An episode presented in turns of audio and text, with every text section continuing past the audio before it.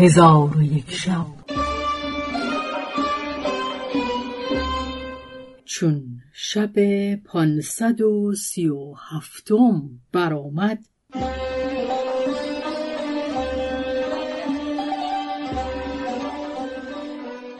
گفت ای ملک جوانبخت سندباد حمال از بهر راحت چون بار بر آن مصطبه گذاشت.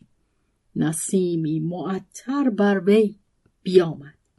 از آن نسیم خوشوقت شده در کناره مصطبه بنشست و از آن خانه نقمه و آوازهای نشاطانگیز و الهان مرغان نقم سنج به گوشش آمد به نشاط شد. در حال برخواسته به خانه درون رفت. در میان خانه باقی دید بزرگ و در آن باغ غلامان و خادمان و همه گونه اسباب عیش و بزرگی آماده یافت و رایحه تعام خوشبو به مشامش آمد. آنگاه سر به آسمان کرده گفت ای پروردگار و آفریدگار و ای روزی دهنده جانوران از همه گناهان طلب آمرزش کنم و از تمامت عیوب به سوی تو باز میگردم که کسی را در حکم تو اعتراض نیست و از کرده تو سؤال نتوان کرد. تویی آن ذات پاک که هر کس را خواهی بینیاز کنی و هر که را خواهی محتاج گردانی. یکی را عزت دهی و بر یکی ذلت نهی. تو را سلطنت قوی و تدبیر نیکوست.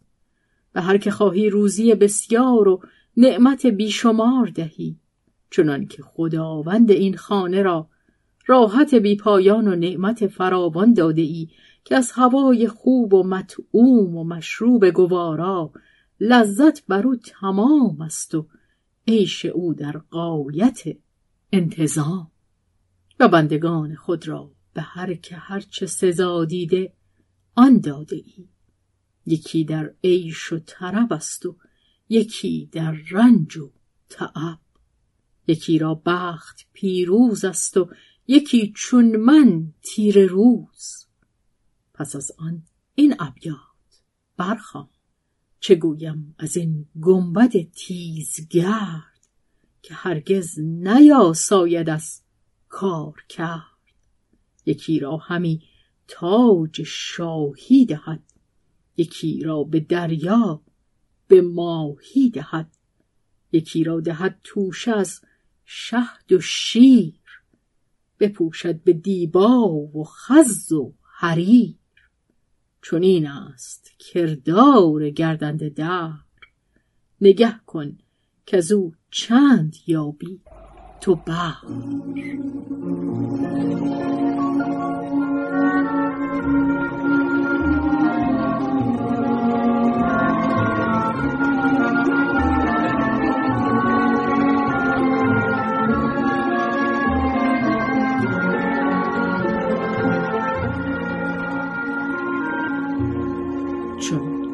حمال ابیات به انجام رسانید خواست که بار برداشته روان شود.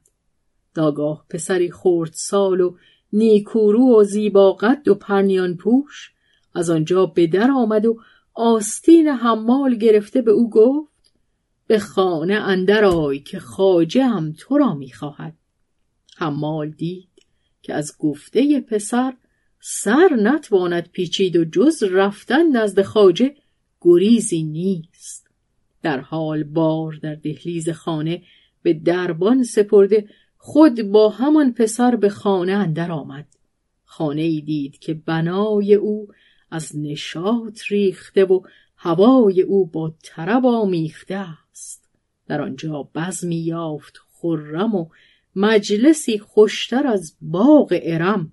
که برادران صفا و خداوندان وفا در آن مجلس نشسته و به حدیث در پیوسته اند و از همه گونه نقل و میوه و گل و ریحان و خوردنی های لذیذ و باده صاف انگوری فرو چیده اند و آلات سماع و طرب از چنگ و عود و نای و دف کنیزان خوب رو را در کف است و هر کدام در مقام خیشتن به ترتیب نیکو و آیین خوش صف کشیدند و در صدر مجلس.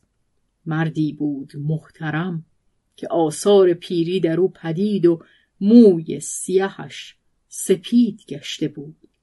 ولیکن خوش صورت و نیکو منظر و خداوند هیبت و وقار و عزت و افتخار بود.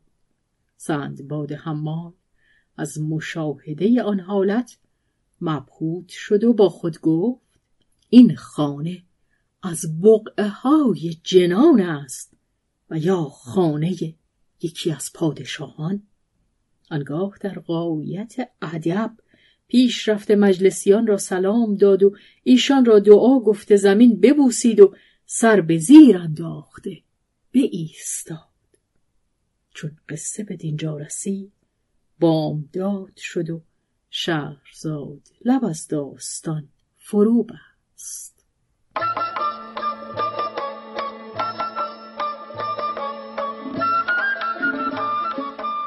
قصه گو شهرزاد فتوهی تنظیم مجتبا میرسمی